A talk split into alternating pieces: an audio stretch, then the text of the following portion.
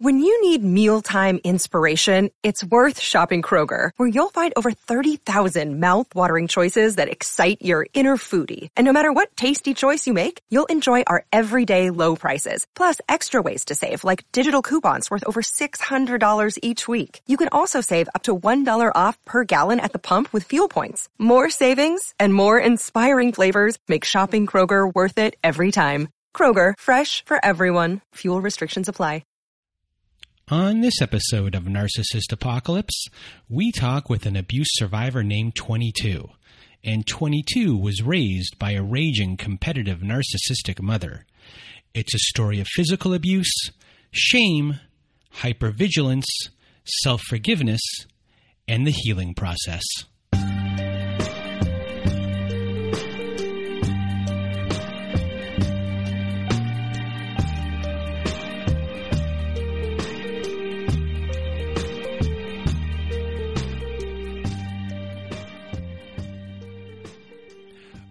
Welcome to Narcissist Apocalypse, everyone. With me today, I have 22. How are you? I'm doing well, Brandon. That Thank rhymed. 22. How are you? Everyone, today, it's going to be an unusual day for two unusual folks. And the reason I say that is we have recorded before and it did not go great. Would you agree with that? I would definitely agree with that. all right. All right. We're in agreement. And so 22 is in our support group, which you can go to at narcissistapocalypse.com. Top of the page, you press that button that says support, and away we will go from there. You'll get all the support. Lovely community. People here like 22. And, you know, I, I do a lot of recordings with people, and most of the recordings do not work or just don't work out for various reasons. And a lot of the time, there's nothing I can really, there's nothing I can do about it. And yours is, was one of those cases where I didn't know where to go, how to fix it, or whatever. We were bouncing from story to story to story. And when that happens, that's those are things that happen where people usually turn off the show because it's just story to story to story. There's not a lot kind of going on between, and and we we needed to know how to fix that. And I just said, kind of leave it with me. And when and you know, some days I have weird epiphanies, and I think of these things, different things. I'm an ideas person, so in the process uh, of this, 22 over here was uh, in our support group and working out her stuff. Is that fair to say? Absolutely. all right. And I am sitting here watching it all. And sometimes, you know, I get emails or messages that say, sorry about that. Sorry about this. Sorry I did that. Sorry I did this. And to explain what those stories are, you know, uh, within your process of what you were doing, you felt the freedom to be yourself and trusted everyone in the group that you weren't going to be judged and you're getting your voice amongst many other things. And I was like, okay, whatever's going on, these things are, she's working these things out. You know, you've made proclamations about things and you're, but you're always involved with other people and you're great support to other people as well. And I think the support that we give you is that we don't get in your way of what you're doing and, and we don't judge you. And, it was really just it, it's really an, it was an honor i think an honor for everyone in the group to watch you do what you're doing because uh, you're you're working so hard. And it's very obvious that you know when people say what is the work? I would say you know what 22 is doing is the work. Every single day you're working on something. And you know, at that point, that's when I realized that this is the show. What you're working on, you know, right now, that is what we're obviously we're going to tell the story of your life, but you know, uh, with going back and figuring out what to do. One day, I was sitting in the exact same seat I was sitting in right now, and that's when the light bulb went off in my head. And when I get an idea, like you know, uh, it bursts through me an, an idea and I get really excited. And I really wanted to text you right away and be like, I got the idea. I know what we're going to do. And I think literally like 15 minutes later, uh, while I thought that, you had texted me already about something. And I'm like, I got our idea. And I was really excited because it would kind of throw the format as we are doing right now on its head and a little bit, maybe not fully on its head, but the way we're going to go about this is a little bit different. And I was really excited about that. And I was also excited that I learned something throughout this whole entire process, you know, that things don't have to be the way we're always doing things. And then, if given time with certain people, we can create different types of things, which give people a break from the regular way we do things. And so I want to thank you for uh, that and, and, being patient with me.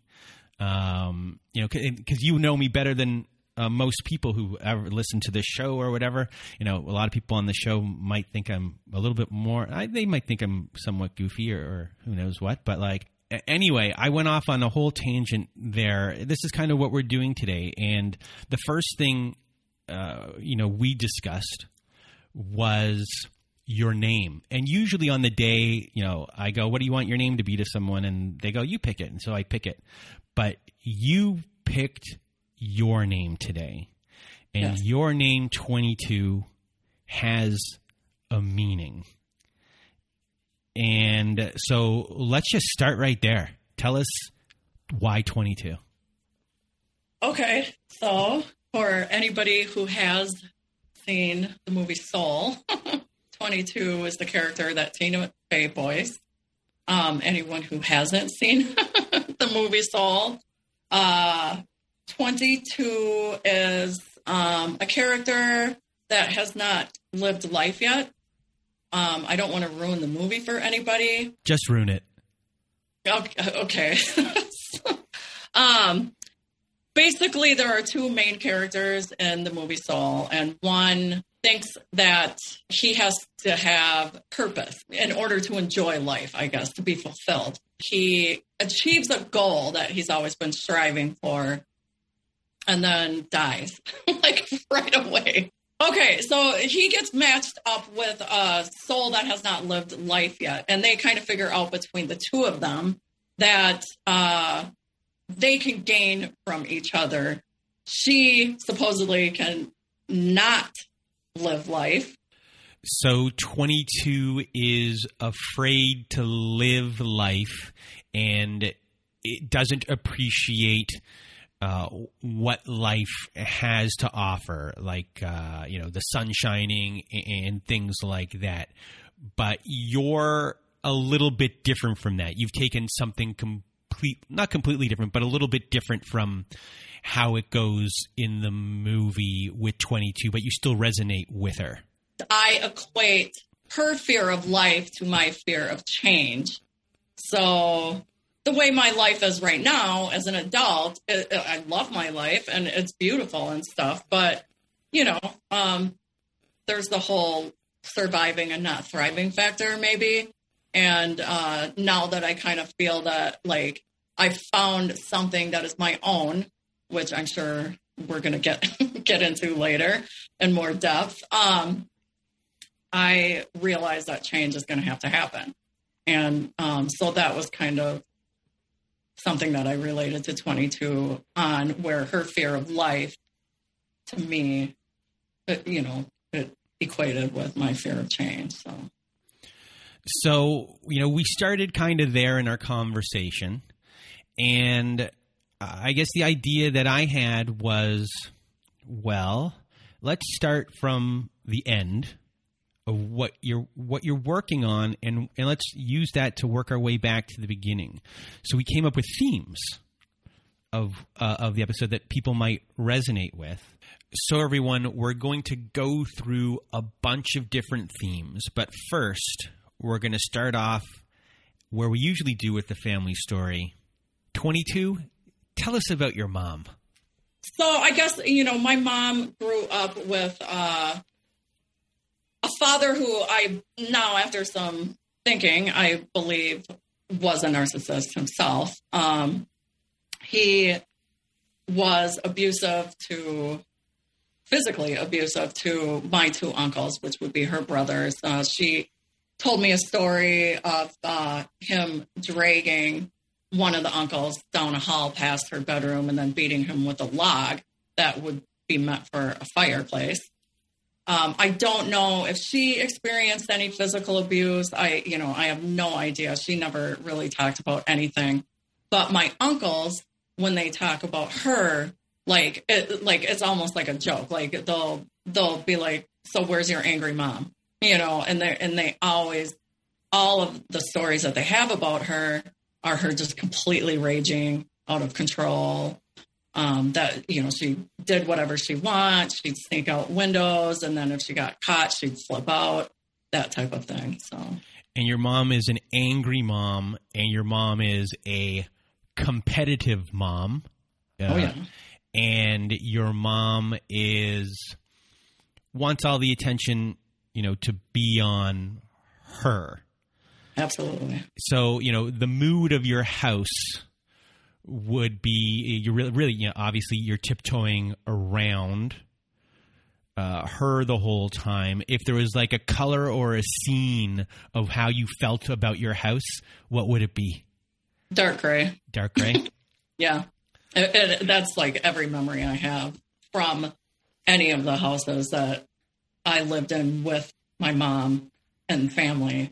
It's just there's like a dark, you know, cast overcast to it. So, so you know, one of the things that is noticeable that you've been working on.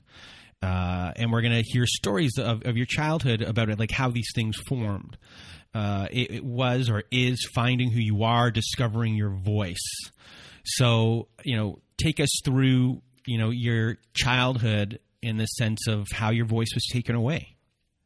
I think it was probably, I don't know, maybe around eight ish.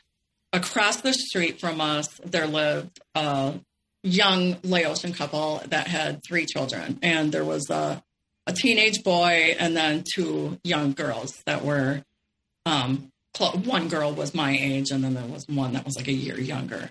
And um, they were wonderful people to me. So, like, my mom and uh, stepdad weren't feeding us, you know, like hardly at all. All of us were very underweight. Um, we weren't getting any attention. Uh, and I had, you know, befriended the eldest daughter, or, you know, she's not the eldest, but the elder daughter. And I basically was lived over at their house. And uh, the family, uh, it just, they were just so lively and um, it was comfortable over there. They invited me over for dinner and fed me. They were just wonderful people. And I basically deified anybody who was kind. I didn't understand that that was what people are like. Like, I thought my situation was normal and that these were just extraordinary people. You know, like I didn't understand that my situation was the abnormal one. But um, so it, one thing that bothered me is that my stepdad would say, you know, derogatory things like, um, I bet the government gave them money to buy a house here in our country and this and that. And um, I just didn't understand that of what he was saying at that young age. But it, I struggled with it in my mind because I, you know, you believe your parents when they speak, but it just didn't match up with what I was seeing. So I'm seeing these wonderful people who are nothing but kind, and their house is happy and lively, and they're feeding me and doing kind things. And then my house, where this person is that's saying these awful things, is dark and scary and cold. So that was kind of the beginning of me the very first memory that I have of me having feelings that are thoughts and feelings that are different than what my parents were conveying to people. So here's a moment where your stepdad and obviously your mom is is grouped in with him is is telling you certain things about other people and you're seeing it from a completely different perspective and you know you as you told me before uh, come from a family that has uh, family uh, meetings and sometimes these family meetings uh, you speak up in these things and you think it's going well for you but then it doesn't happen I spoke up and I was the only one who did. Everybody else sat there silent. And that, that's kind of how I am anyway. I always will.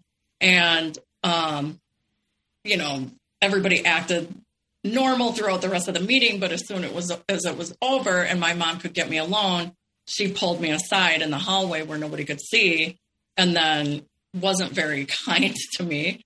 And, uh, you know, told me, asked me why, why would you speak up like that? You know, you sound like an idiot. Um, you know, you sound very immature. And then she was saying something about me wearing makeup like my stepsister, which was weird because I was eight. But yeah, so. And, you know, within the group, you know, you're, you're discovering your voice and saying things certain times and I think sometimes you're expecting uh, a bad reaction, which is then when I get like a sorry email. Yeah. And, and my favorite one was actually it wasn't typed out; it was in the group. You blurted out, not the enneagram is stupid, but. something around those lines or like i don't believe that like I like something like I have free will, like something along those lines. It was what what, what did you say? I I don't remember exactly what I said, but um, I could tell you what I was thinking at least at the time. It was in the support group, and you had just brought up that one of the um, survivors that told their story that I actually loved her story more than probably above any of the other ones was a big enneagram person. And I just was like, well, that's nice. I'm not. And then, you know, I went into why, uh, which I do you want me to go into that? uh, no, I just, for me, it was just like, uh, it was it was like an out of the blue kind of thing, and that's when I was like, yeah, whatever. And I think like the next, like I think you immediately feel bad right when you do it because that's how you were you know you grew up without having a voice.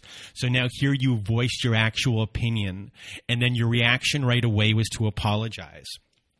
Yes. And i think i got either got like a, a dm the next day or, or, maybe right after or an email apologize. And like don't apologize. Like no apology needed. That's you you know that's your belief. It's your thing.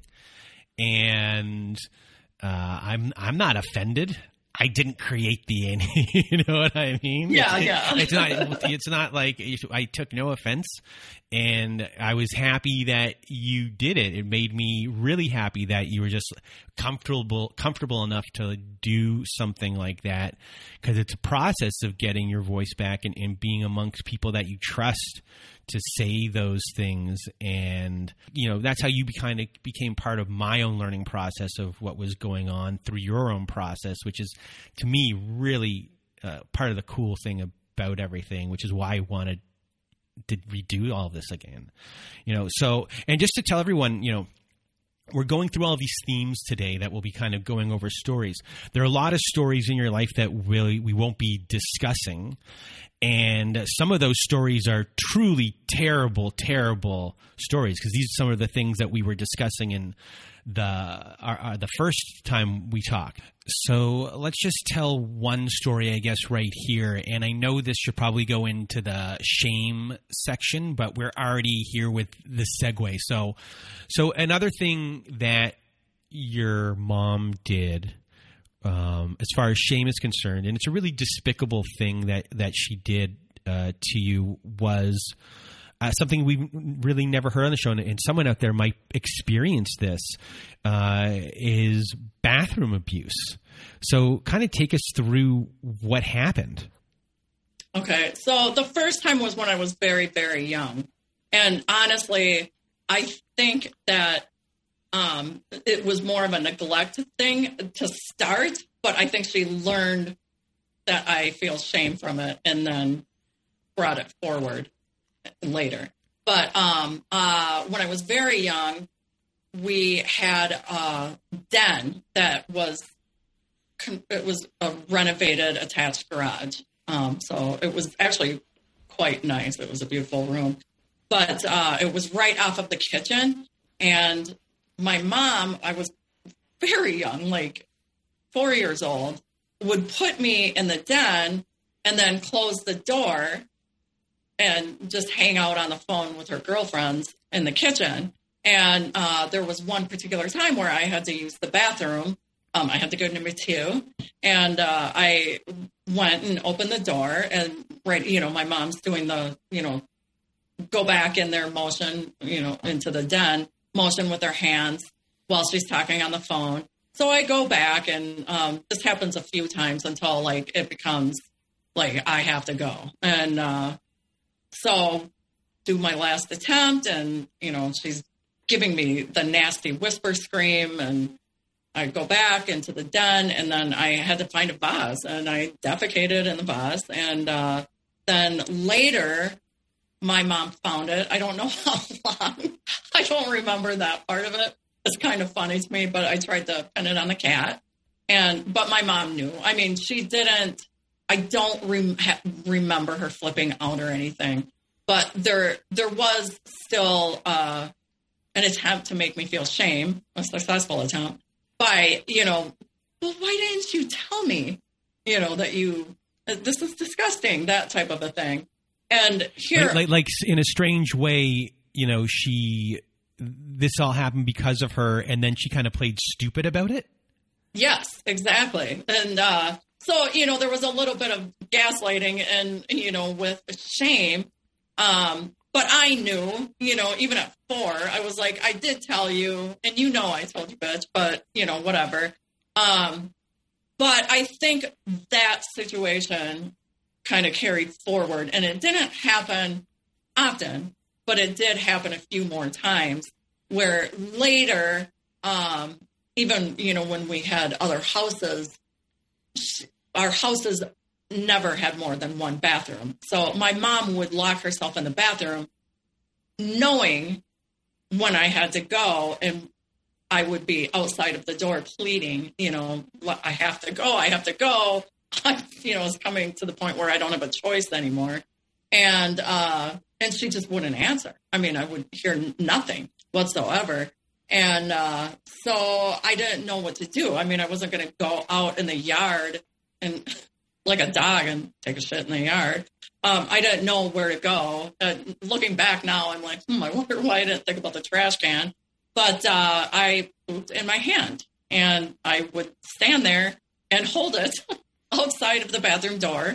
And my mom would finally open the door and I would walk past her, throw it in the toilet, wash my hands, and then she would just be like, I can't even look at you. You're disgusting. I can't believe this, you know?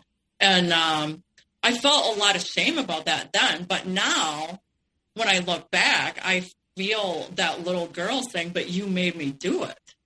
You made me do that, you know? So now, you know, I'm finally past that shame. Um, that yeah, that that has to take a giant toll on your self worth as a very young child. Oh, yeah. um, kind of going forward, you know, when it comes to other things that your mom did to erode your self worth, um, I get. Uh, do you have any other like um, situations where your mom maybe gaslit you at the same time, like and also eroded your self worth? Well, okay, so or, or like, like chi- or chipped away at your, you know, uh, so you start kind of maybe doubting yourself too.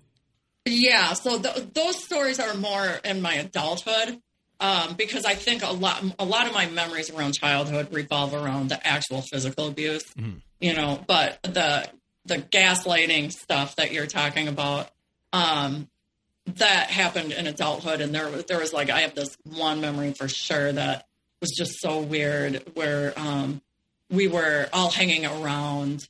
Um, at, I think it was Christmas or something like that. So we're all sitting there, and I know that my parents they like to watch, um, you know, like religiously inspirational movies and stuff like that. And I had heard about something on This American Life, that podcast, that they had made a movie. Um, it was, and it was on Netflix. So I brought it up, you know, like, I'm like, hey, you guys would probably like this. And it was just the weirdest thing. They just sat there staring at me. Like everybody in the family sat there stone faced staring at me. And I'm like, do I have a booger hanging out of my nose? Like what what's going on? Why is everybody looking at me? And like there's just no reaction whatsoever. So storytelling, you know what I mean? I'm starting to go through in my head thinking, I must have I'm something I must have done something wrong, you know. So yeah, the the, self worth and gaslighting stuff like was just it was just so weird because I always felt like I was doing something wrong. Always. You know, even when I was trying to bring up something that I thought they would enjoy, you know. And that's in a weird way that starts gaslighting your you start gaslighting yourself. Yes. Yeah. Absolutely. Yep. And you brought up physical abuse there. How often, you know, did you? We won't go into a lot of details of, of any sort of stories, but uh, how often did you have to endure like a physical abuse? So it, it wasn't like daily, but the fear of it was daily, but it was a lot. And um, like, you know, the stories that I wrote out that you've read, some of them, which I've talked about today, um, those are probably the biggest ones. But I was slapped, you know, smacked, pushed around, thrown, you know, downstairs, you know, uh, whipped around by my hair, you know, just a, a, a lot. So, like, quote unquote smaller abuses, but they were all horrible, happened pretty often. You know, like I would say multiple times a week.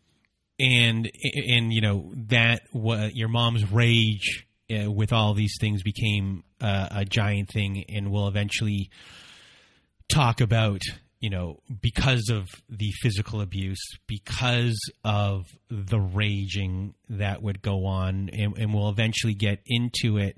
How uh, you, you know we're going to discuss eventually insinuation, uh, reading the room, and moods like that. Um, so let's get back to shame a little bit and how you know caretaking became a big part of your life caretaking other people's feelings. Shame gets involved here as well. So uh, you know take us down this road. Okay um well when i uh the, when i was very very young um we lived in a, very, a small town. And that was before my mom met my stepdad and it was with my biological father. Uh, I have two brothers. I have um, one that was born three years after me, and then another one that was born two years after him. When that younger one was born, um, our house didn't have enough bedrooms on the upper level for us kids to all have our own room.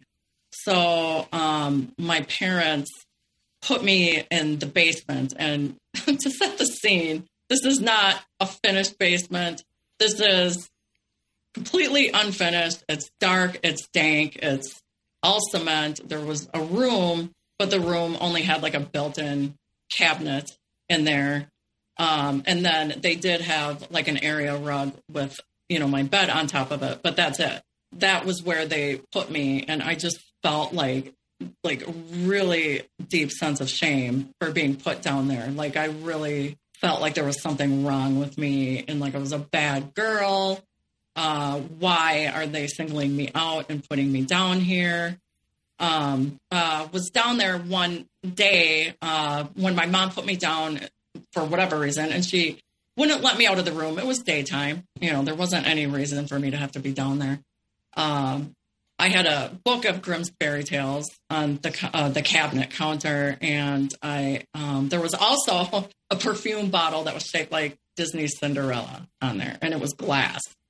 I don't know why, but in the '70s they made some really weird stuff for kids. glass perfume bottle, probably not a good idea. But anyway, I uh, was trying to. I was very young. I was probably like four, maybe five, and I um no, I was I was probably five but I was learning to read. So I wasn't completely, you know, uh, fluent in reading yet. But um, I came across a word that I couldn't figure out how to pronounce. And uh, after trying, you know, very hard to go through the phonetics that I was taught in my school, um, I still couldn't work it out. So I got mad and I picked up the glass perfume bottle and threw it on the floor, which was cement. So it shattered. Um, and then when I went to try to leave the room, I ended up walking on some shards of glass and got bloody.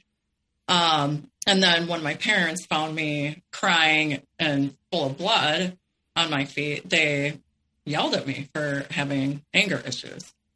Uh, so that's one of the big things um, that I feel shame about is if I show any feelings um, if I have emotions, then automatically I just feel deep shame. Um, I actually I don't really have that as much anymore, but that was something that I I've been working on. So uh, shame is a big thing. It has been a huge struggle for me. And how did that show up? I guess later on in life when it came to um, uh, bottling up your emotions.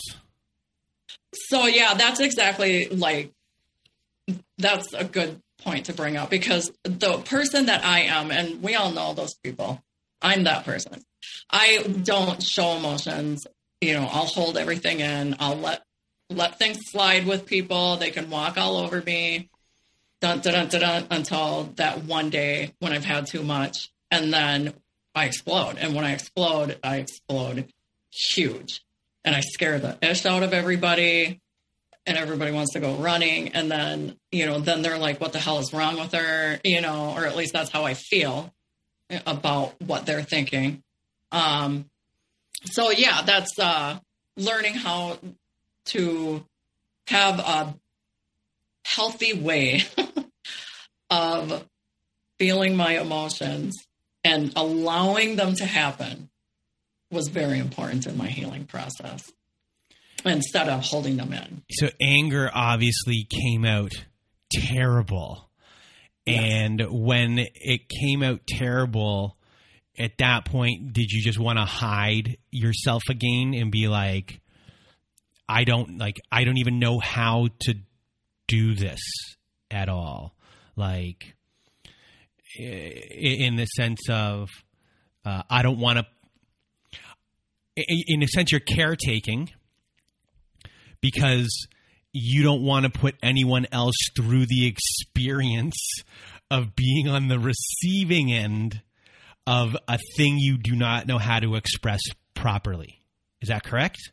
That is exactly correct. I would, it, it turned into a, a, shame cycle for me or a spiral. Like, I would, like, and if I blew up, I would blow up and then retreat and then berate myself because I knew I hurt people and by, you know, either kind of being scary with my voice or maybe I slammed a door or I stomped around or something like that. Um, and so then I would berate myself and then I would feel worse about myself and then I would blow up again eventually. So it, yeah, it just isn't a good spiral. It's, it's healthier to deal with your emotions and when you were happening. when you were doing your research on narcissism, abuse, narcissistic rage, were you like, is that narcissistic rage or is that me trying to figure things out? Because there's a giant difference between what you were doing and narcissistic rage. I mean, you had the thoughts of other people and their and caretaking them in your in your mind here. Yeah, so I understand that now, but yeah, that was uh, like when I first um kind of went into crisis, so to speak, uh, after realizing that I had all this trauma. That was that was a tough thing to get through. Is I thought like all of these traits that I would hear about narcissists having, I would be like, oh well, I do that. I'm a narcissist, you know, and rage was was definitely one of them. But yes, now I see that it, it's like the rage is coming from a different place with a narcissist than with a codependent.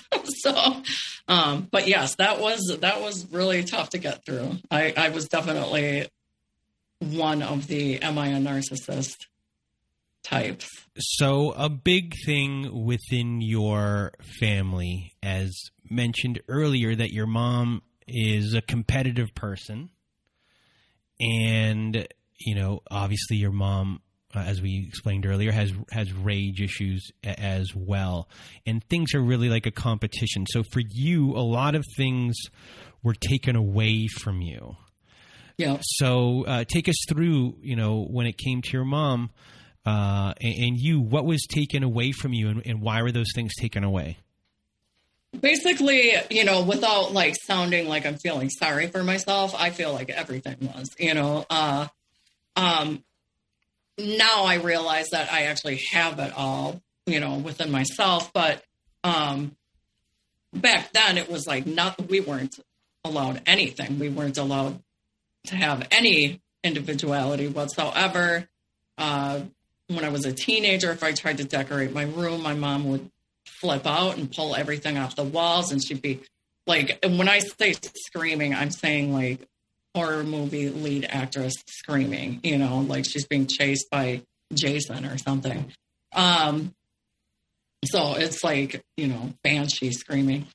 But yeah, so that she did that to me. And, you know, there's a time when my brother in adulthood, he disappeared. We were all worried that he was going to take his life. And my mom's reaction is to walk through his house and take all his knickknacks and decorations, and she's shaking her head the whole time. And I just I remember like I was raging inside because I was like, this this is what you're focusing on right now. When my brother, you know, may be dead, I don't know. Uh, and this is all you can think of is whatever is going on in her mind about him having decorations in his house um, I didn't understand at the time. Now I understand that like it bothered her that he had his own, you know, individual likes and dislikes, and that isn't okay with her. But yeah, so individuality is a huge thing that we all lost. Um, all all of us siblings, you know, it was all about her. Uh, we couldn't, we weren't comfortable pursuing anything because she would she always had all these grand stories about how wonderful she was at everything like you know painting and she was a musician and she was a singer and she was a model and a writer and all these things and she would tell us these grand stories. Uh, sorry in my mind when you you know are because t- people can't see how your body language is yeah, while you're telling this and you know in my mind your your mom is like this or the feeling that she wants to be is this Marilyn Monroe, uh, Jayne Mansfield type with the dress on and like oh the, my god, like the di- like the really big necklace um and like there's in my mind there's like a piano player and like a grand piano. And like she might be doing songs. She has a cigarette. She's telling stories into a microphone. That's the person in my mind that you know based on your body language and, and how you're describing her that she wants to be. So I yeah, you're right on, except for the smoking because that would be you know very unchristian okay. to do. But uh, but yes, like oh, I loved that you said the gown because that was one of the things I remember talking with my therapist with is that not when, just the gown, but like yeah. the gloves that oh, go that go to yes. like the elbow, those types of things.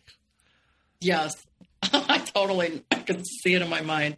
But she actually did kind of do that in real life once. And, and, like when we lived in that small town, I mean, it was so small. It was like under 1,500 residents. So we were out there. We were isolated. We weren't going to see anybody over the holidays except for our immediate family. And my mom would put this like gown on and with her cleavage, just like the thing like went down to her belly. Her cleavage is everywhere. She puts on all her makeup. She irons her hair, and she was a beautiful woman, you know, mind you. But but it was just so weird. It's like, what are you doing this for?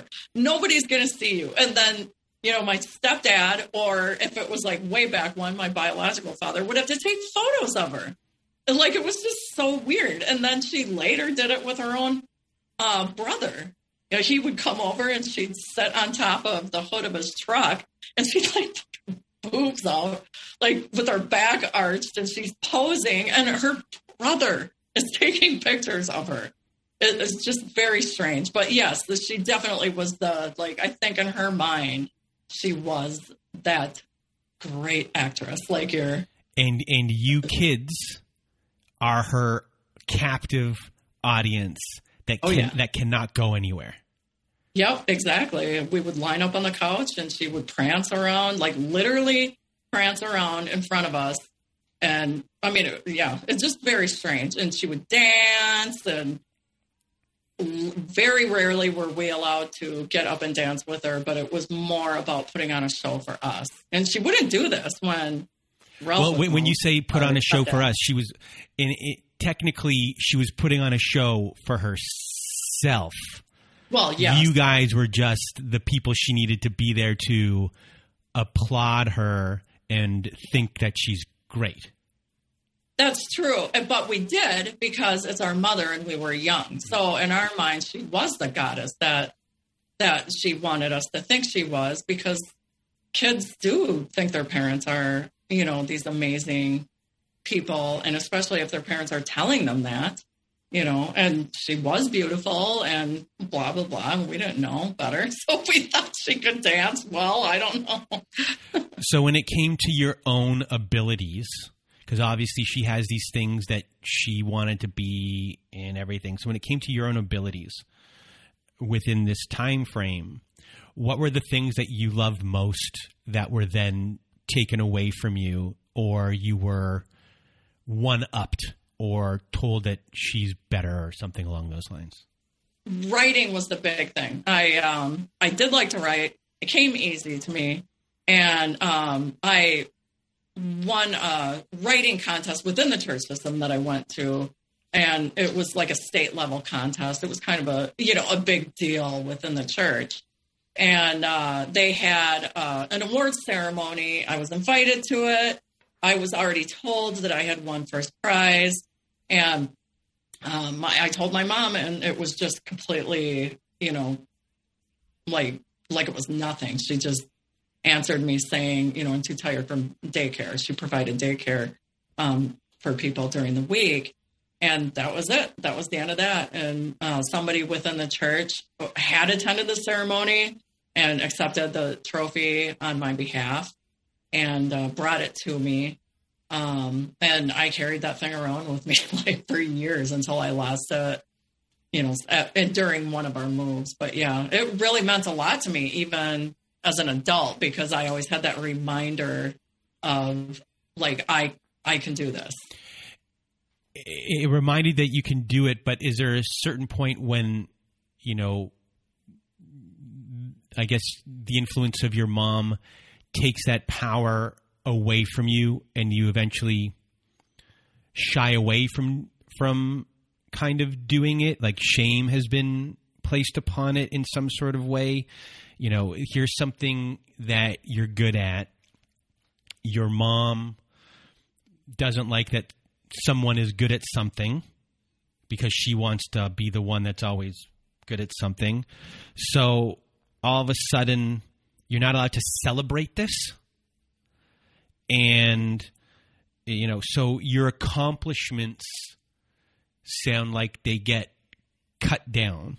So when things are a big deal to you, I guess pride in, in, in who you are or things that you do um, does this kind of hark back to like you're not allowed to have emotions about that? Like all these things that we've already talked about shame and all those things you know what is like a sense of um i guess i'm, I'm rambling here but um was self pride or self love stolen from you?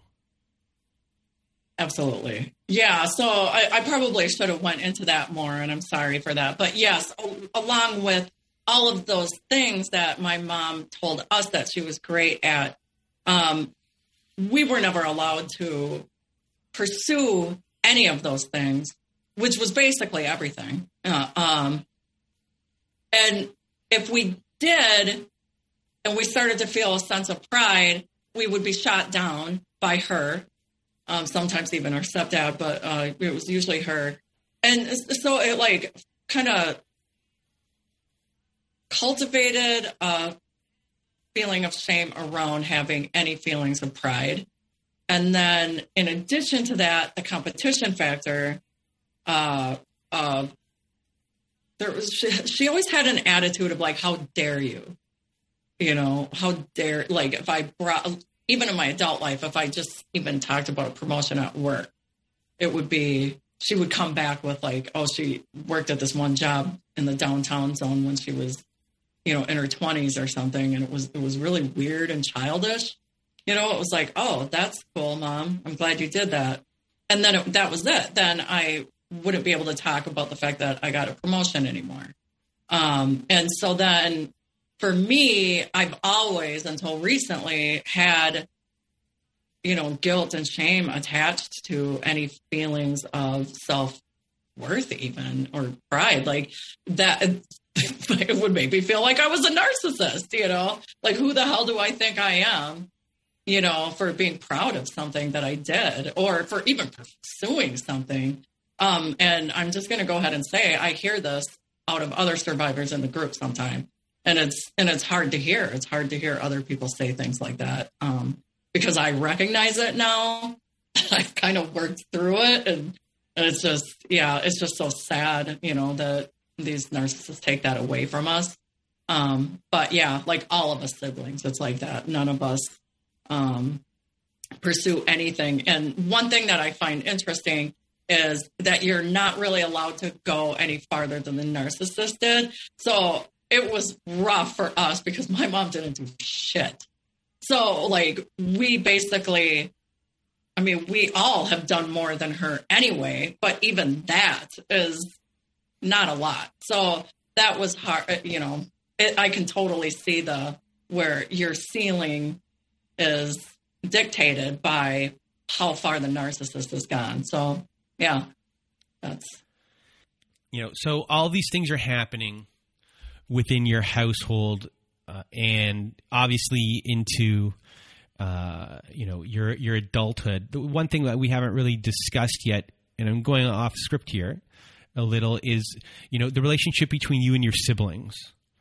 Um, you know, during this time. So, are you guys strangers to each other? Are you guys teammates?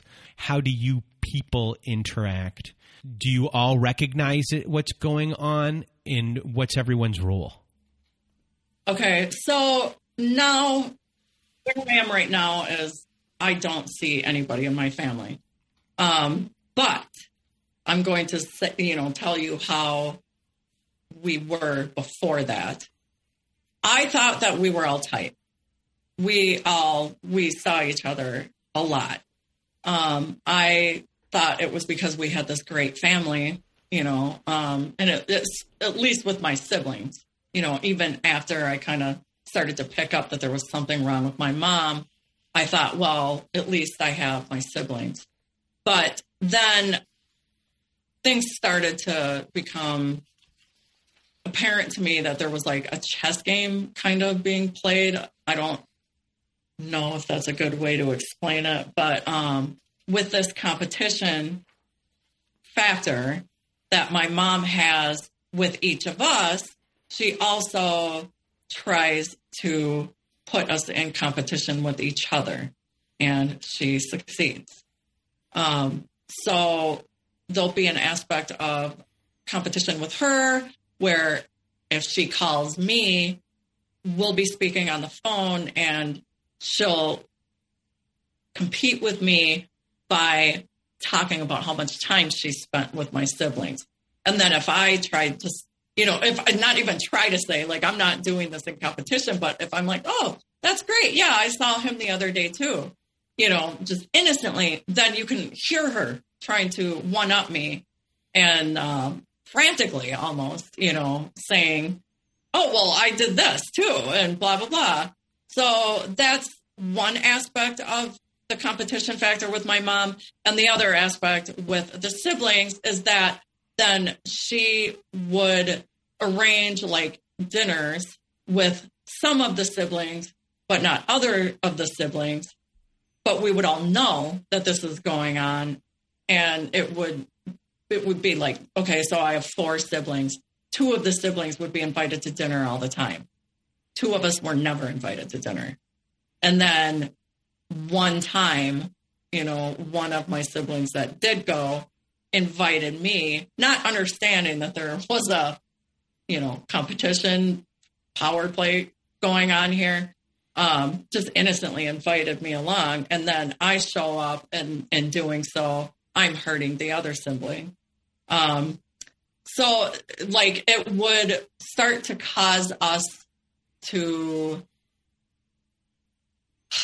I guess like I never, I don't feel like I fell into it as much, but it would cause the siblings to do things to try to make my mom happy so that they would be invited to these dinners. Um, and did and, this, and did this happen also when you were younger that you guys were in competition to make your mom happy? So that I don't know. Okay. I am the, I'm the eldest, and I bailed when I was. Oh, uh, okay, okay, okay. So maybe that happened. Like honestly, maybe someday we'll be speaking to one of my siblings on the show. I don't know, but um, they they probably have a whole different experience after I moved out of the house. Okay. I don't know. Um, but yeah, so that's kind of the thing that the oh, the feeling of our family that went on creates some bitterness. I know we all love each other, and I, I really do, even though I don't see them anymore.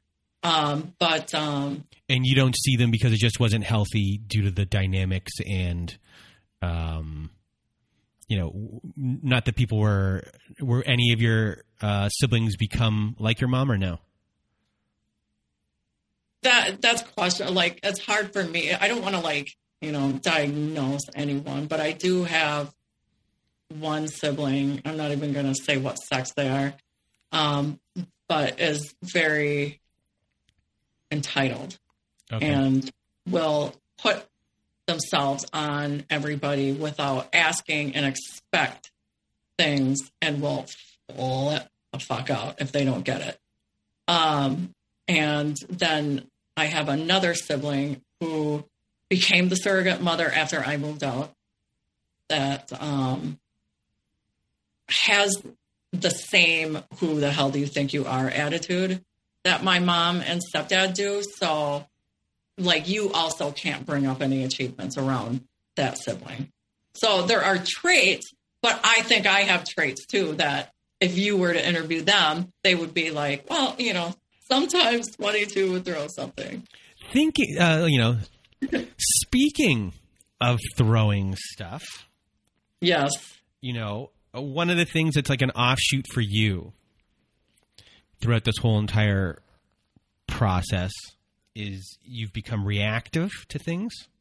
Yes. You read into things when maybe yeah. reading into things shouldn't be there. You insinuate things you do some storytelling to yourself. And this is an interesting, you know, thing of you know why someone can become reactive, why they read into things, why is there insinuation, and why is there storytelling. And we discussed this for a bit. And you know, when you grow up and you're in a situation where you're trying to read the room all the time and you're trying to understand the mood the other person is in, you become hyper vigilant to being aware of someone else's mood. So uh, mood. So you're you're going to you're going to start insinuating. You're going to start storytelling. You're going to be reactive and read into things. And these things are going to hurt you down the line. Mm-hmm. But at this time of your life, these are vital survival skills. And because everything that you're going to be insinuating, et cetera, et cetera, you're thinking the worst but that's going to save you. And then when the worst maybe not might not happen, you'll be like, ah. you know, later on in life, you're thinking the worst, but that person's not your mom. So there's, and now you're making up these crazy things in your head. Mm-hmm. And it gets you nowhere. It's exhausting.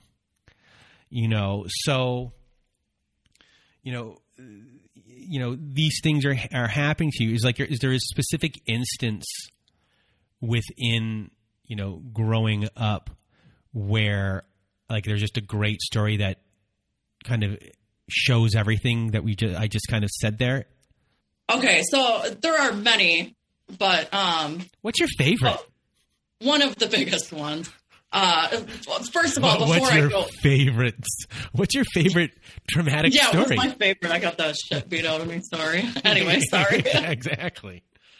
I'm sorry for everyone who thinks I'm very insensitive, but today No. um, we're trying to have a good time talking about terrible things.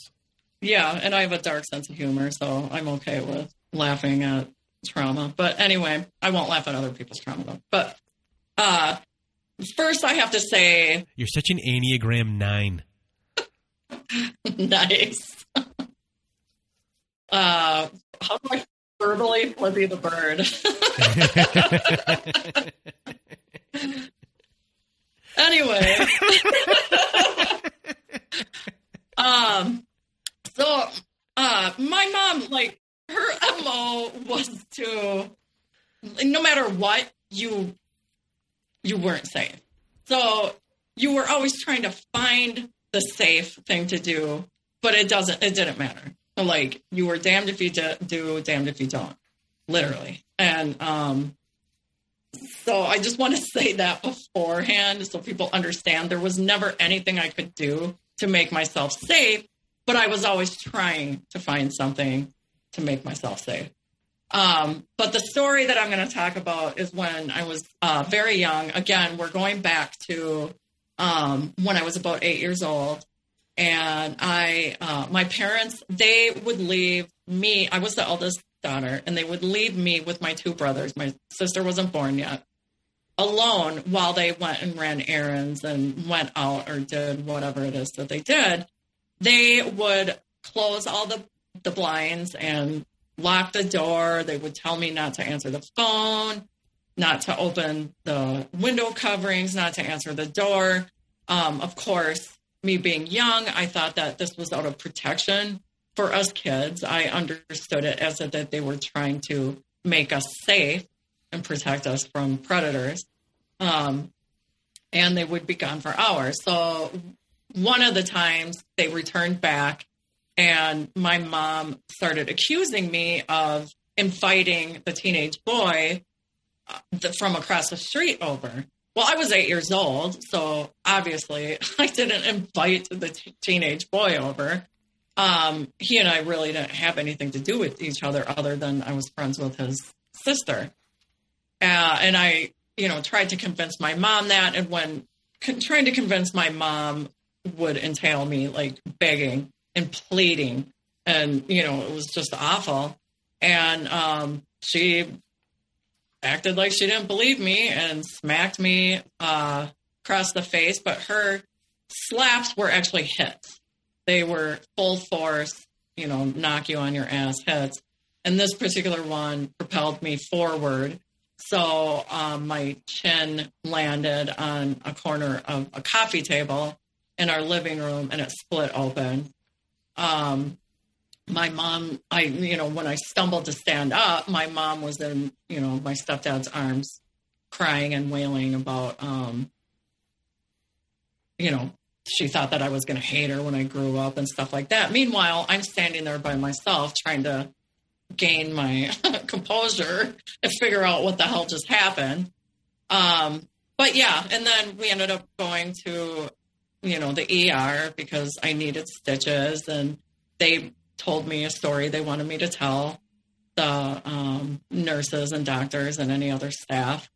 Uh, and they, you know, brought up stories um, from after school specials that I don't know anybody who's old enough where if they remember those from the 80s um, after school specials that would um, they would depict foster parents as abusive and stuff. So uh, my mom and my stepdad were kind of trying to use that to scare me into thinking that if I was taken away from them, that's what would happen. And they did say to me that what they did was wrong. So I felt bad for them. Uh, you know, I totally fell for the like, oh, well, this is, they're apologizing to me. That's how I saw it. At the hospital, I was sewn up and my parents were standing right outside of the door of the room uh, when the doctor asked me, and there was a nurse there too, what really happened. Like they knew that the story was bunk. And the story was that I was riding my bicycle around the neighborhood and somehow lost control of my bike and my chin hit the corner of a mailbox. Um, they knew that that didn't happen. Uh, so they tried to get me to tell them the truth, telling me it was safe but I could see my parents right outside the door. And so I was terrified. So I just stuck with the story. So that is a situation, and there were many of those throughout my life that now, as an adult, I find myself reading into things with people because of that damned if I do, damned if I don't feeling. Um, so yeah, like I'll have maybe times at work or something when I work for a law firm. Um, if a partner just emails me and they're not like, you know, putting exclamation points and smiley faces in their email when they ask me for a report, I'll read it, you know, like like I did something like they think I did something wrong because they can't find this report. That's how I'll read the email. Um, so then I'll kind of send a reply email back like being a little snippy, you know, well, I did do that report on such and such a day. You know, it's in this folder. Sorry that you can't find it, you know, that type of a thing. And then they'll reply back, well, I wasn't accusing you of not doing it. I just needed help finding it. So that's kind of the situations that I find myself having to work through now is to try to be mindful before I let myself tell myself that story. Yeah, go. No one can uh, can see what you just did, but you did the uh, circling motion as the hamster is going wild in your brain yes. over and over and over and. Yes, absolutely. It's gone. Yep. 20, 22 was here. Yep. But not, but, but not anymore. Exactly. You know, and triggers become a big thing for a lot of people and you know for you triggers throughout your life were created uh, that makes being an adult very difficult. Um, you know and it's one thing with this show where uh, i do my best to curate if that's possible uh, so no one gets triggered and it is not easy to do. And for you, I guess what were I guess the biggest triggers that were created when you were younger? Like where did they form and, and why and how do you deal with those today? Um, well, the first one that you know you and I discussed because you brought up Brene Brown once is uh, preacher cadence. so for people that don't understand, I brought up something. I forget what I brought up about Brene Brown, and you were like, "I'm going to imitate your voice. I'm going to do an imitation of your imitation of yourself when you're trying to if that makes sense. So I went Brene Brown, and you went Tara Brach, Yeah. and I go Brene Brown, and you're like Tara Brach. I don't like Brene Brown. And I'm like, okay, whatever. And then you explain, how was my imitation of you? that was great. I like it. It- that- that- Spot on. Thank you. I have no idea how that will sound, but um, that that was what you you were you were you were really anti Brene Brown. So explain how Brene Brown triggers you, and and where that came from. Yeah. So, first of all, since we've discussed that, I have listened to her podcast, and she does not have that cadence in the podcast episodes at all. It's a So it's a it's a TED Talk cadence. Yep, it was a one-time experience that um, I shut her down just because of this one time. Somebody had, I can't even remember what the topic of it was, but I mean, it, the content was actually wonderful. But somebody had recommended a podcast or a TED Talk episode. I'm sorry that you know uh, was Brene Brown presenting.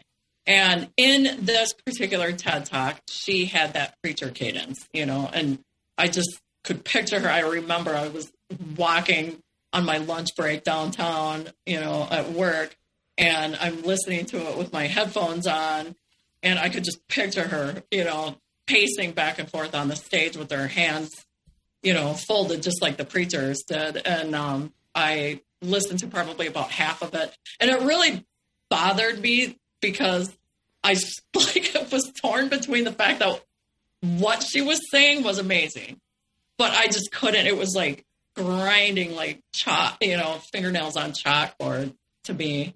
Um, the sound of her voice was awful, and like her sound, the sound of her voice is fine. Now I know from listening to her actual podcast, but in this TED Talk scenario, for me, it was really hard to like hear the preacher cadence. So, And the preacher cadence to you represents what? um, people being full of shit. But I also am married to somebody who grew up in a family of preachers. Um, not his immediate family, but his uncles were either evangelists or pastors of churches. And um, I like had to endure some of their presentations. And one of the uncles, the one who was an evangelist, he went around touring the country preaching against rock music and would pick apart uh, rock songs trying to prove that they were like demonic or they were going to make kids do bad things. And it was all just bullshit.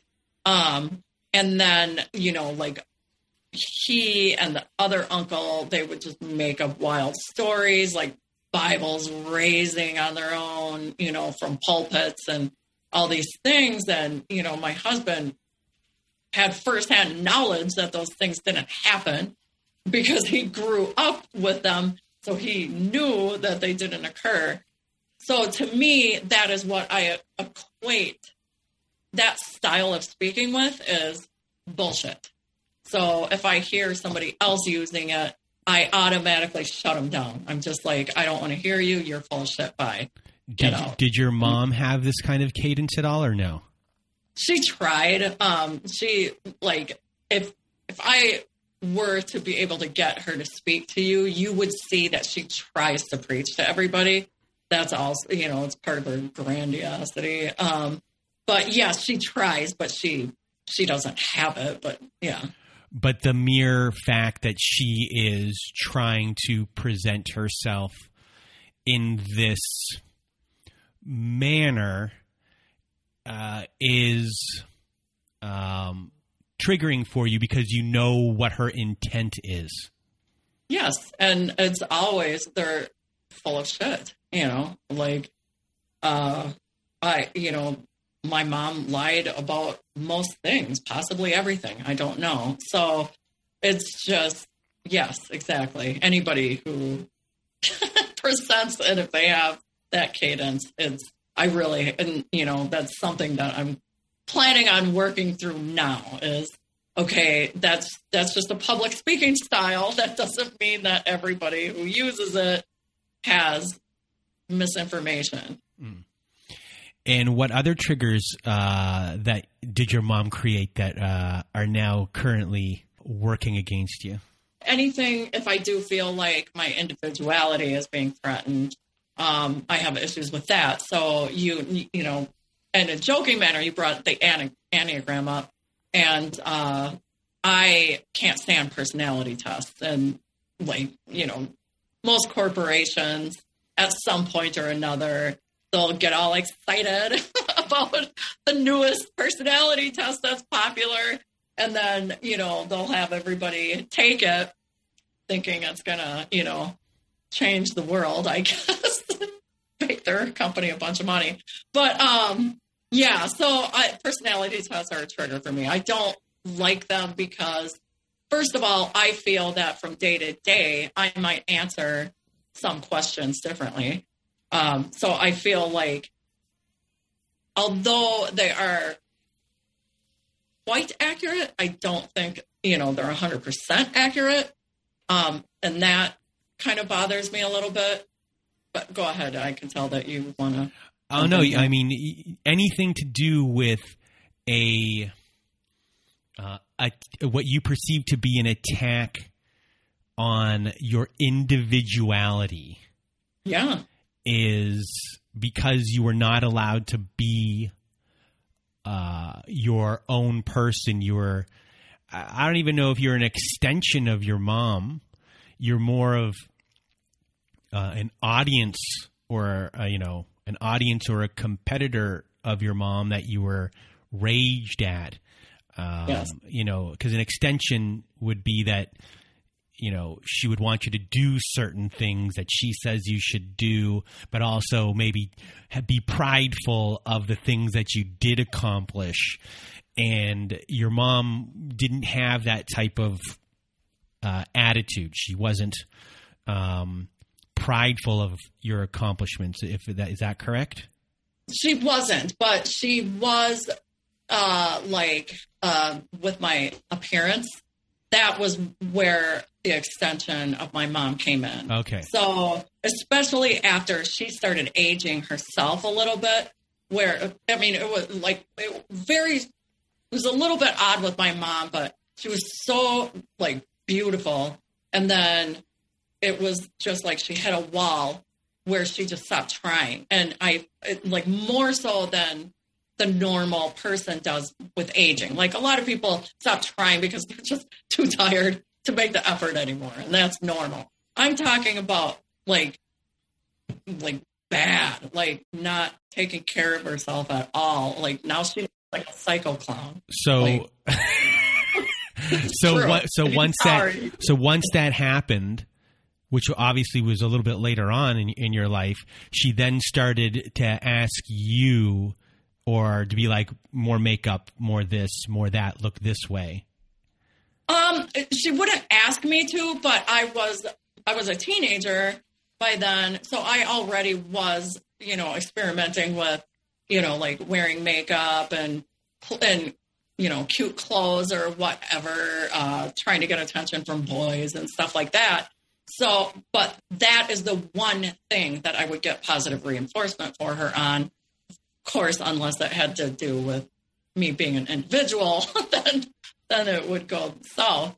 But um yeah, and then especially after I moved out, then like if I saw them at holidays, you know, my mom would just be, "Oh, you're so beautiful," blah blah blah. But I think it it was because then, for whatever reason, that she didn't think she was looking good anymore, then she could use me as, "Well, see how beautiful my daughter is," that type of thing. Um, so that, like, for years, you know, uh, pr- kind of gave me this um, drive to look really good. So I spent a lot of time on my appearance. So another trigger you had growing up, which still goes on today, goes back to that family that lived across the street from you. And here's a family that is from another country, and you know they don't have a lot of power in society. Uh, at that time, people can be racist against them. Your family was uh, as well. So, you know, framing that in the sense of standing up or getting angry when uh, people uh, take advantage of maybe the power that they have or, or put other people uh, below them. Can you talk about how that manifests with you right now? Yeah, I mean, it, it does for me as well. Um, but I I feel that like the response will be stronger if I see somebody else either be condescended to or else their power being trying to take away. If if I if I recognize it, and this know? response will be stronger for other people, I assume, because you still have a problem standing up and voicing something for you or like I'll definitely have like a little bit of the well, I can take care of myself type of attitude. But but yes, there is there it is hard for me to stand up for myself. Um, that probably does have a lot to do with it. Is that like I don't feel like you know I have a right to stand up for myself because that's how I was raised to believe. Um, yeah, but I was also put in the position of surrogate mother so I have a protector spirit, you know, and uh, I will fuck somebody up if they're trying to hurt somebody else, basically. So, with how you grew up, we've heard a lot of things that happened within your life. You know, a, a lot of stories today, all the issues you're dealing with, and you know, uh, I guess we're now at a point where a big thing would be your healing process because you have gone no contact with your family. Yes. You don't speak to them anymore, as far as I know. And now you're going through this healing process. Uh, a big thing for you is self forgiveness uh, and I guess taking your power back. Yes. If, if those are the big things. So, walk us through, you know, what self forgiveness is to you, how you're doing it, and how you are taking your power back in some ways.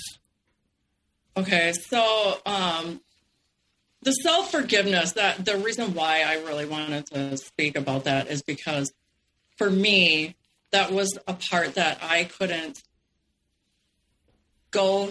Well, I wasn't allowing myself to grieve and continue with the grieving process once I realized that what happened to me was wrong.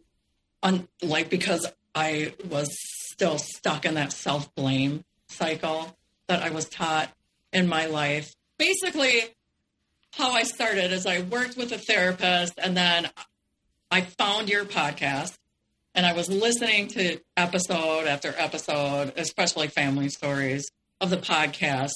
And the algorithms of Spotify brought Tara Brach up.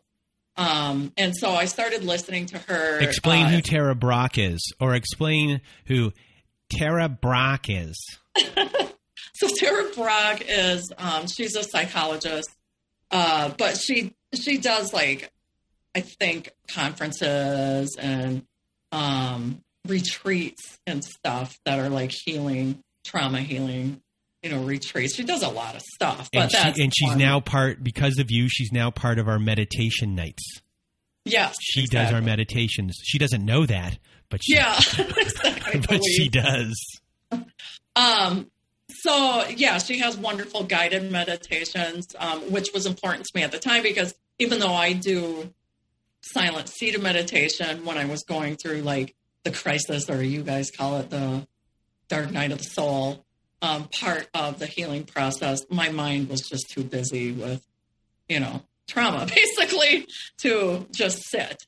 So the guided meditations helped. But um, yeah, so she does a lot of self forgiveness talks uh, where she is trying to teach the listener to embrace their evil twin, so to speak, or I guess, you know, your shadow self, if you're going to use Jungian terms. Um, but because of that, because of listening to her, then I came across this poem. And that, like, once I read it, I just, something in my brain snapped. And I was like, I get it. I get it now that in order to be putting good out into the world, I have to forgive myself. I have to show myself compassion first. So if I don't love myself, I'm going to be unhappy and I'm going to be stuck in that shame cycle, lashing out. But if I'm happy with myself and I love myself, then I'm able to walk out with a healthy mind into the world and put goodness out. That's how I explain this whole mentality in my simple words. But um, so you're going to read it? I, if that's okay, I'd like to. So here's a poem that you're going to read by Thich Nhat Hanh. Did I say it correctly? Yes, we did. And it's called Please Call Me by My True Names. Don't say that I will depart tomorrow. Even I'm already crying. Even today, I am still arriving. Look deeply. Every second, I am arriving to be a bud on a spring branch, to be a tiny bird with still fragile wings, learning to sing in my new nest to be a caterpillar in the heart of a flower, to be a jewel hiding itself in a stone. I still arrive in order to laugh and to cry, to fear and to hope. The rhythm of my heart is the birth and death of all that is alive. I am the mayfly metamorphosing on the surface of the river, and I am the bird that swoops down to swallow the mayfly. I am the frog swimming happily in the clear water of a pond, and I am the grass snake that silently feeds itself on the frog.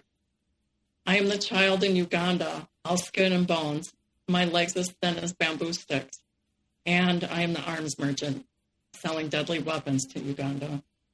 I am the 12 year old girl refugee on a small boat who throws herself into the ocean after being raped by a sea pirate. And I am the pirate my heart not yet capable of seeing and loving. I am a member of the Politburo with plenty of power in my hands, and I am the man who has to pay his debt of blood to my people dying slowly in a forced labor camp. My joy is like spring, so warm it makes flowers bloom all over the earth. My pain is like a river of tears, so vast it fills the four oceans. Please call me by my true names so I can hear all my cries and my laughter at once so I can see that my joy and my pain are one. Please call me by my true names so I can wake up. So the door of my heart can be left open, the door of compassion. That was rough. Sorry. So, what what is it about this specific poem that you know touches such a, such a chord with you? Um. So, like, I am all of my experiences. Like I'm the sum of all of the parts that made me. And I have to show myself compassion for the fact that I went through some things that may cause me to do bad things every once in a while. I'm going to fuck up, basically. Um, I'm going to stumble. But the way I see it is like I'm always going to be a toddler stumbling around trying to walk straight. Um, and sometimes I'm going to fall down and I'm going to make a mistake. And sometimes I'm going to walk across the room and make everybody proud, you know, like, uh, and I'm going to do it fine. Um, but I think that's really important for everybody to learn um, that it's okay if you screw up. You know, it's okay if you find yourself accidentally or not accidentally, but if you even if you hurt somebody, as long as you go back and work on it and figure out why you did that. And part of all of that is how we ended up here today. You've gotten stronger voicing your opinion. You're getting better at not insinuating or at least you know, if you are insinuating kind of taking your time to understand what's real and, and what's not real, you're taking your power back in the sense of your writing and you began writing again. Yes. And which is a big thing for you, and it it makes you feel strong. Uh, if I'm assinu- I'm insinuating here or assuming, um, and you know, today you told your story. You told your story second time, but we did it completely different today. It feels different. Mm-hmm. You know, you're different today than the, the last time. Your whole body language is completely different.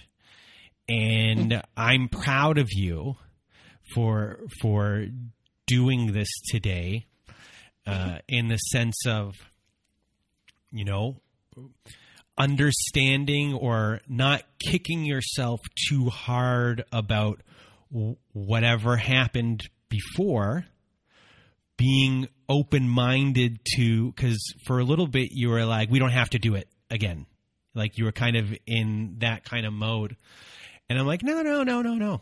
Like and just being open to doing this and you know part of the healing process for you but it is to do this which isn't the point of doing this episode because you know the point of doing this for is for other people but mm-hmm. for me you doing this for other people is to show your process and that your story is terrible what happened to you but the most amazing part is your resilience and going through things and you're you're you're running through things and i mean you're like a bulldozer of going through things.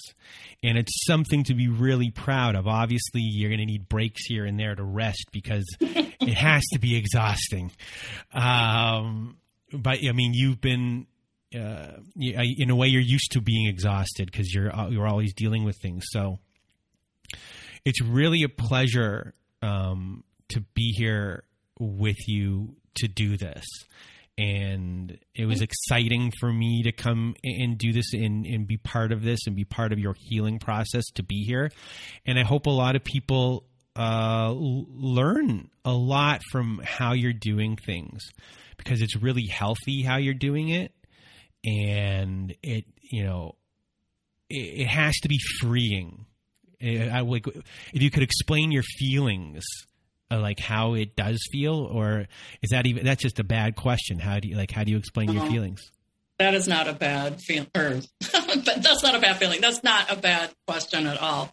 Um, uh, the only way I can describe it is that the way I feel now is as I feel free and like like I have had chains, you know, lifted off of me and I was so uptight and wound up before, um, you know, like in self hatred and all this stuff. And now it's just like I, I just I walk free. I don't, I really don't know how to explain it other than I get up and I wear what I feel like wearing every day without questioning myself. I write what I want to write. You know, I say what I want to say to a degree without being a dumbass, you know. Um, but yeah, it's I feel free and weightless.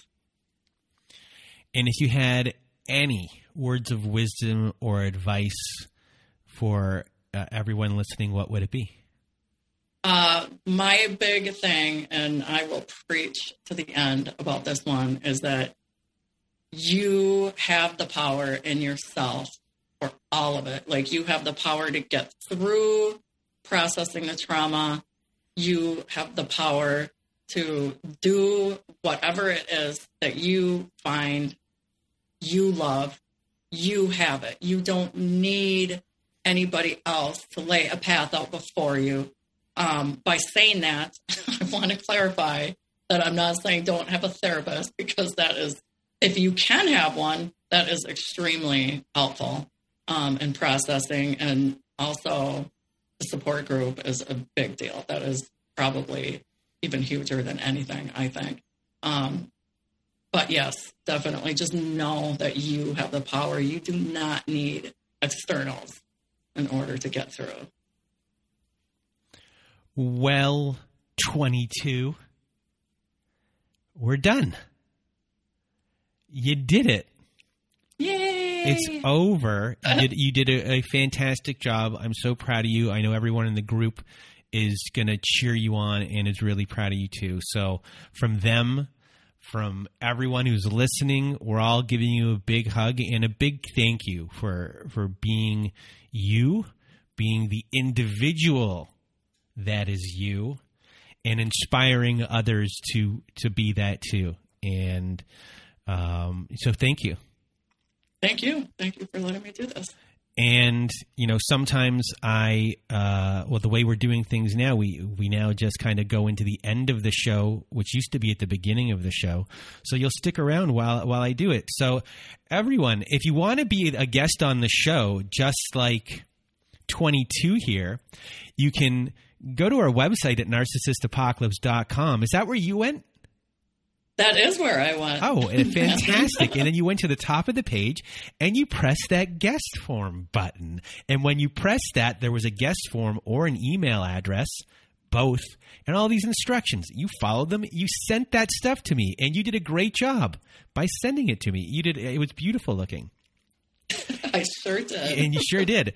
And, you know, so if you want to be guest on our show, do that. Go to narcissistapocalypse.com, but also at narcissistapocalypse.com, we have our very own support group, which 22 is in. In the top of the page, there's a button that says support group.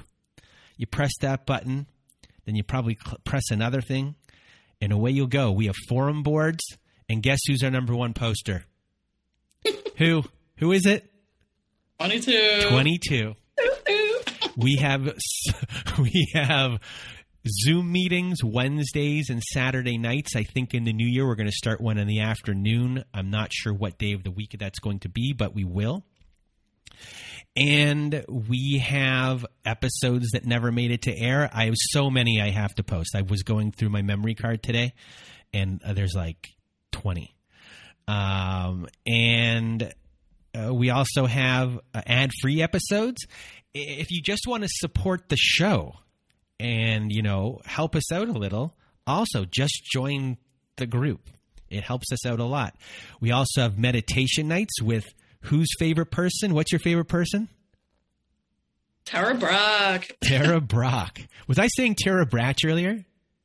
No, you, uh, you actually only when you were making fun of. Oh, me. when I was making fun of you. Yeah. Yeah. Okay. So, so we have meditation nights, everyone. We have uh, closure ceremony. So join our group at narcissistapocalypse.com and at top of the page there's a support button. If you need more support than what we offer you, please do go to domesticshelters.org. Domesticshelters.org has tons of stuff there. They have free resources there. They can help you get a hold of a shelter if you need that. They can help you with a lot of things. They can help you get in touch with possibly uh, free uh, law help and, and things along those. Maybe, maybe free therapy. They have a lot of stuff and resources there. Great articles for you to learn from. So please do go to domesticshelters.org as well. And uh, what else? Am what else am I missing here? Have, have we uh, covered everything here today? I think so. Do I? What do I normally cover? I usually go. This is the end of the year. This will be coming out probably around Christmas time. So, happy holidays to people. I know some people uh, don't get together with family anymore, and it's a and it's a sad time of the year. So, if that's you, we're giving you a big hug from myself in 22. And now I think that is it. So, from 22 and I, say bye. Goodbye. Love We- ya. We hope you have a good night.